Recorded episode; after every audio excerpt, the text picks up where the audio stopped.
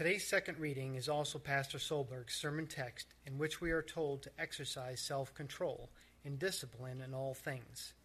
The second reading is from 1 Corinthians, the ninth chapter. Do you not know that in a race all the runners run, but only one receives a prize? So run that you may obtain it. Every athlete exercises self control in all things. They do it to receive a perishable wealth, but we an imperishable.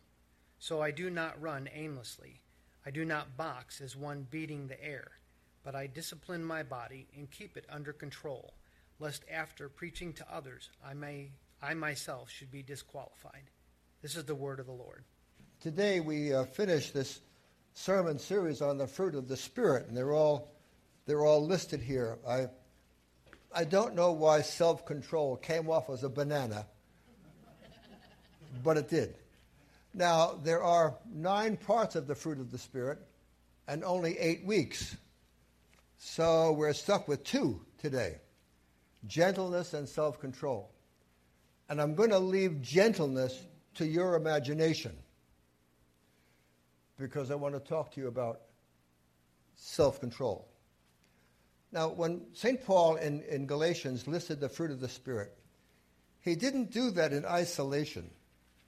He listed those as a contrast to other behavior. He listed this stuff as contrast to the kind of behavior that most folks were doing. And Paul calls those things the, uh, the, uh, the works of the flesh. Now, here's what he talked about the works of the flesh are obvious fornication, and in these lists, sins of sex always come first. Fornication, impurity, licentiousness, idolatry, sorcery, enmities, strife, jealousy, anger, quarrels, dissensions, factions, envy, drunkenness, carousing and things like that there. I'm warning you, as I warned you before, that those who do such things will not inherit the kingdom of God. And that list is contrasted to that list. This is the list we don't want to do as Christians. That's what we are as Christians. Now, I mentioned a couple of weeks ago that in the ancient world, very few people were, were teaching morals and ethics. Certainly, most of the religions of that time didn't treat, talk about morals and ethics and standards. Some philosophers did, but the things that the philosophers did never got down to the common man. Uh, Mr. Burns in the anybody watch The Simpsons? Not very many of you. One. Thank you, Aaron. Well, Mr. Burns in The Simpsons caused those people Joe Lunchbucket, right? And so in the first century, the, the, the, teachings of the philosophers never got down to Joe Lunchbucket, never got down to the man in the street. And nobody was teaching them morals and values and ethics. So this list that I just read was really a description of the values of people of that day. There was just enough morals to keep people from killing each other, I guess. Now, people who lived like that, like that, some of them became Christians.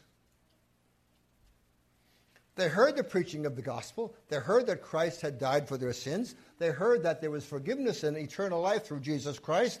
And they gave their lives to Christ Jesus. They confessed him as Lord and Savior. And they were baptized and they received the Holy Spirit. And they were born again, the whole nine yards. They became Christians. But the old ways came back like a bad rash.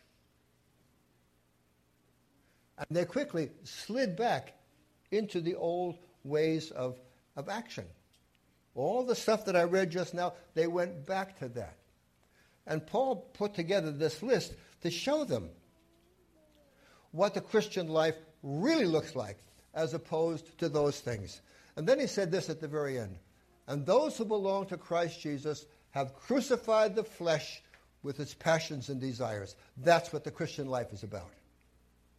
All you folks who do all that bad stuff, because you have become Christians, you have crucified the flesh with all those passions and all those desires, and they should not control you anymore.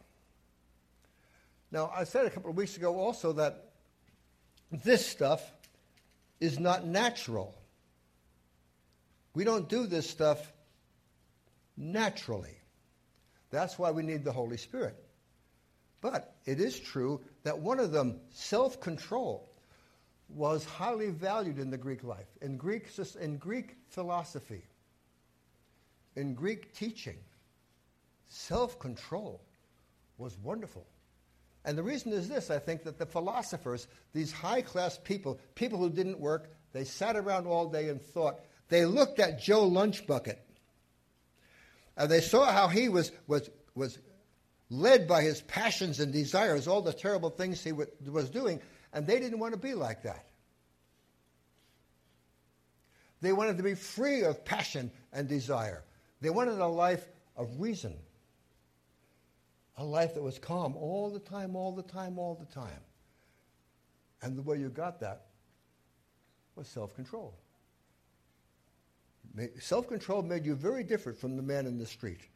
And so there were schools of philosophy that embraced self control, and one of them was the Stoics. You ever hear of the Stoics? You know, what, when you think of somebody who is a Stoic, right? Nothing bothers them, nothing upsets them. Everything is always the same, whether it's good or bad. Life is like this. And the Stoics taught that an educated person, a good person, is this way, has self control in all things. And whatever happens in life, it does not bother you. So, um, when the British say, keep a stiff upper lip, ever heard that? What does that mean? It means don't cry. It means whatever is happening to you, don't let us see any emotion at all. Just keep a stiff upper lip, always the same, regardless of what happens. When a father says to his son, Now, son, big boys don't cry. You ever heard that? Big boys don't cry. That's the teaching of the Stoics. Nothing upsets you, always the same. Don't show your emotions. Well, if big boys don't cry, what about our Lord Jesus Christ? The most manly man that ever there was. As he stood before the tomb of his good friend Lazarus, Jesus wept. Yes, grown men cry. When I taught confirmation class, right? When I taught and she'll tell you this is true. I said, now don't marry a man who won't cry. I teach that. I teach it today. Don't marry a man who won't cry because he'll stuff it all down inside of himself. He'll be a stoic. He won't share himself with you. If you've got a husband who will cry with you, grab him. But it wasn't, it wasn't just the Stoics. When we were in Japan, when we were in Japan, I went, I went once to a public bath, a co-ed public bath. Can you imagine that? They had them, these big public baths with, with um, you, could, you could go and soak in various kinds of water. I did. I went to one of those. I did, Will. and um, I was there one day, and there was this pool that I thought, gee, that looks really exciting. I'm going to go and try that. Well, I put my foot in, and it was so incredibly hot. I pulled my foot out. I couldn't hardly believe it. And right behind me came this old Japanese gentleman. He just came and whoosh, he slid right in as if it was nice and cool. He had learned self control. The temperature of the water didn't bother him at all. He could do that. I couldn't do that. But we Christians, we, we want to have moral excellence. Not because we think we're better than Joel Lunchbucket, because we are Christians. And the Christian faith does want to transform your life. The, tra- the Christian faith wants to give you morals and values and standards that are pleasing to God. And one of the ways you get that is self control. And self control is hard. there was another place in the Bible. Can I have the next slide, please? Another place in the Bible where St. Paul talked about self control, and that's here in 1, in 1 Corinthians chapter 9. Now, before I read from that, I want to read for you what, what church life was like in Corinth. I just had this big list of sins in, in, in the Galatian churches. Now, here's the church in Corinth. You're going to love this. Fornicators, see, the the sex sins always come first. Fornicators, idolaters, adulterers, male prostitutes, sodomites, thieves, the greedy, drunkards, revilers, robbers, none of these will inherit the kingdom of God. And then Paul writes, and this is what you were. That's what they were. But you were washed. Baptism. You were washed. You were sanctified. You were justified in the name of the Lord Jesus Christ and in the Spirit of our God. See, that's what life was like in the early church. That's the, the values of people that they, that they had. And so they had to learn to overcome all of those things that they used to do. And Paul uses this, uh, this example of, of sports. Every two years, uh, near the city of Athens, there was a kind of an Olympic Games. They weren't the Olympics. They were called the Isthmian Games. And people knew about the Isthmian Games. And so Paul uses this analogy from from sports. Do you not know? What does that mean? You know. Do you not know that in a race, all the runners run, but only one receives a prize? So you run, that you may obtain it. And then this every athlete exercises self control in all things. Is that right? An athlete exercises self control. If you wanted to play on the Razorback football team, could you go to practice once in a while? Could you go to the gym once in a while? No, you couldn't. In fact, you had to do push ups so it made you sweat. You had to do all kinds of stuff. You had to discipline yourself. You want to play basketball for the Hogs? What do you do? You go to practice. You do 50, 60 laps because you have to practice self control. They do it to receive a perishable wreath but we an imperishable. So, in the same way that athletes exercise self control, we must exercise self control. Matt, in the work that you do, there's a lot of self control in that, isn't there? When you teach people to, Matt, coach the guy or help the guy who went to the Olympics this past year. Self control is hard. Jesus said, If anyone wants to follow me, let him deny himself Jesus said you have to deny yourself and follow me. Now, the, the hardest person to say to deny is your own self. It's hard to say no to yourself, isn't it? Have you ever tried to say no to yourself? It's hard. I can tell you no and hope you do it. But if I tell me no, I don't like that. And oftentimes I won't do that. And yet Jesus said, if you want to follow me, you have to deny yourself and and take up your cross and follow me. I want to read you a story about, about self control and denying yourself. Uh, it's called The Race. Cross country. Anybody run cross country? Oh, okay. Cross country is a sport where the race comes in only two distances too long and way too long. is that right? Too long and way too long. My daughter Sarah decided to join the cross country team in her junior year of high school. She had not even run around the block before the first practice. They went eight miles that first day. On the way home in the car, her eyes were glazed over, and she just quit. She just kept mumbling to herself, I won't quit, I won't quit, I won't quit. And she didn't. Through several weeks of practice, she struggled and suffered and prepared that first, for that first meet. And her goal, her goal was to finish. The beautiful fall day came, the day of Sarah's first ever athletic contest. She was so nervous that she was exhausted before her race even started. Finally, she and her teammates stood ready at the starting line, and the gun sounded, and they were off. She ran the first mile strong and fast with all the other runners. but the effort left her spent with a whole mile to go. She began to cramp up to the point where she could not run upright, but rather she was kind of hunched over as she ran. She didn't quit. The pain got so bad that she started to cry. It's hard to breathe when you're crying. It's hard to run when you can't breathe. But she kept going. All the runners in Sarah's race had long since crossed the finish line when she suddenly came into view.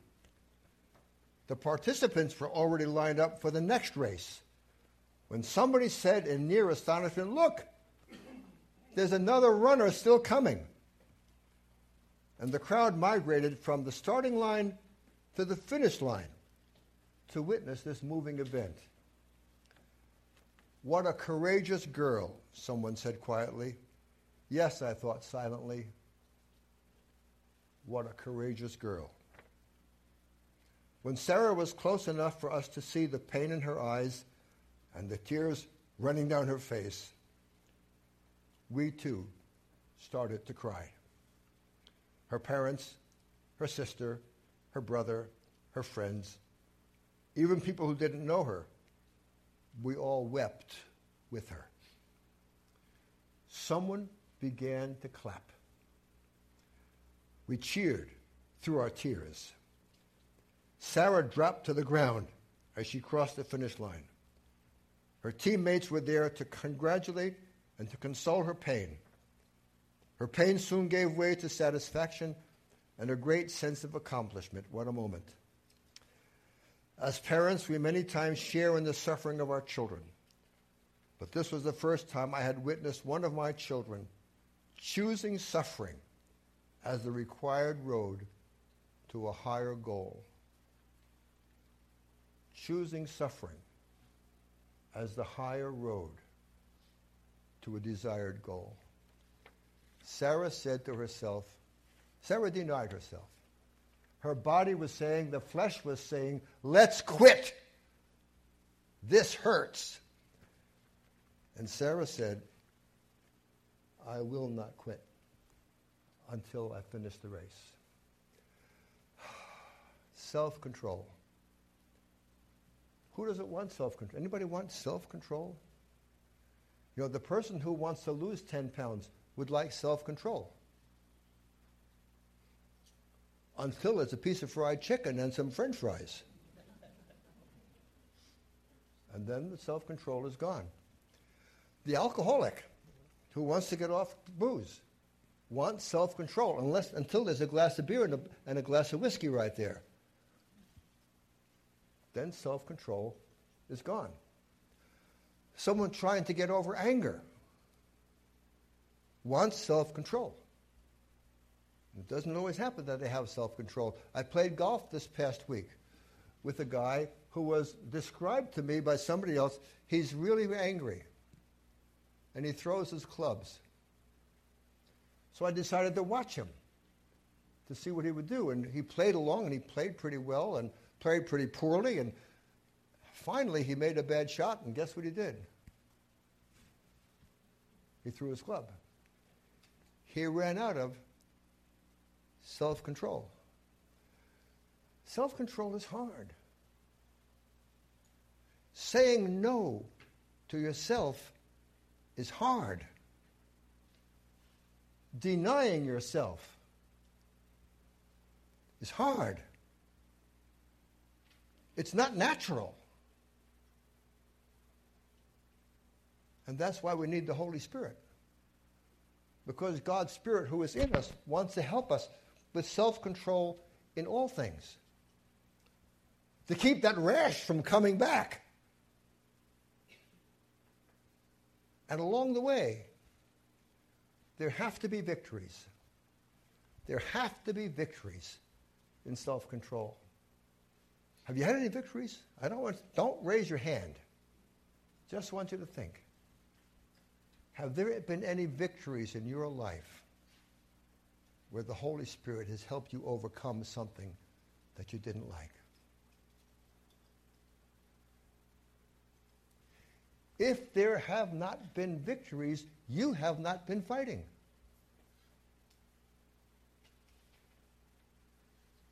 Because if you're fighting and trying and denying yourself, there will be victories. And we'll fail. I fail. We pick ourselves up again, we ask forgiveness, and we keep on going. And life is a constant struggle with that. It's a constant struggle for self control. And there are victories. There must be victories. And the Holy Spirit wants us to help, wants to help us to have those victories. The fruit of the Spirit. What God wants to accomplish in each one of us, you and me. Love, joy, peace, patience, kindness, goodness, faithfulness, gentleness, self control. That's what the Christian life looks like.